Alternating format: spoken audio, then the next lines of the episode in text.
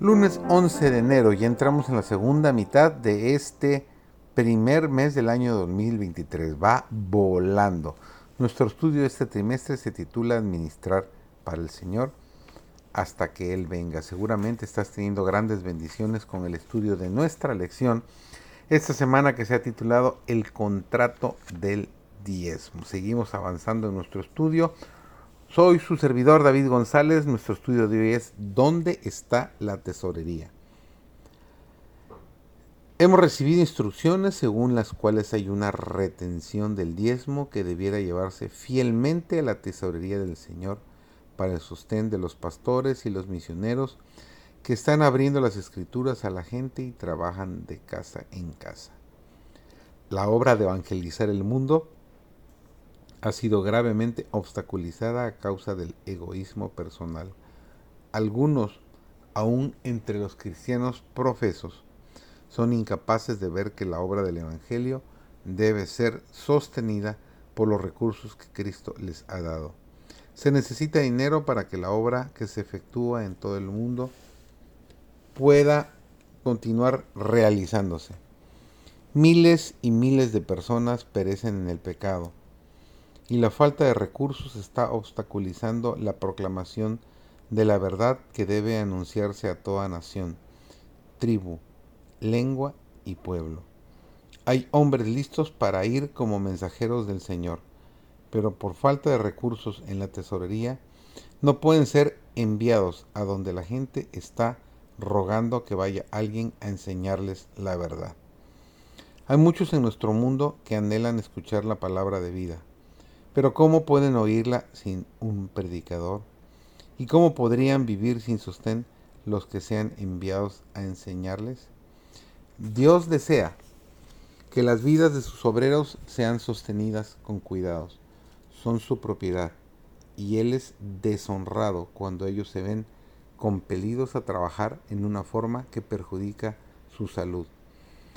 Él es también deshonrado cuando los obreros no pueden ser enviados a lugares necesitados por falta de recursos. Cuando los hombres pasan por alto las pretensiones de Dios establecidas claramente delante de ellos, el Señor permite que sigan sus propios caminos y cosechen el fruto de sus acusaciones, de sus acciones.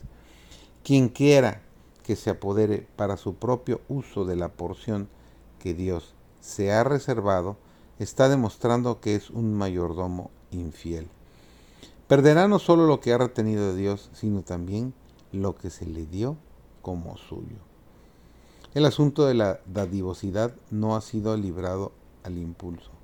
Dios nos ha dado instrucciones definidas concernientes a Él. Ha especificado que los diezmos y las ofrendas constituyen nuestras obligaciones y desea que demos en forma regular y en forma sistemática. Que cada uno examine periódicamente sus entradas, las que constituyen una bendición de Dios y aparte el diezmo para que sea del Señor en forma sagrada. Este fondo en ningún caso debería llenarse o dedicarse a otro uso debe dedicarse únicamente para el sostén del ministerio evangélico. Después de apartar el diezmo hay que separar los donativos y las ofrendas según haya prosperado Dios. Este mensaje no ha perdido nada de su fuerza. Su importancia se renueva constantemente, así como los dones de Dios se renuevan continuamente. No hay dificultad para comprender cuál es nuestro deber a la luz de este mensaje dado por medio del santo profeta de Dios. No se nos ha dejado para que tropecemos en las tinieblas y la desobediencia. La verdad se declara con toda llaneza y todos los que deseen ser honrados ante Dios pueden comprenderla. El diezmo de todos nuestros ingresos es del Señor.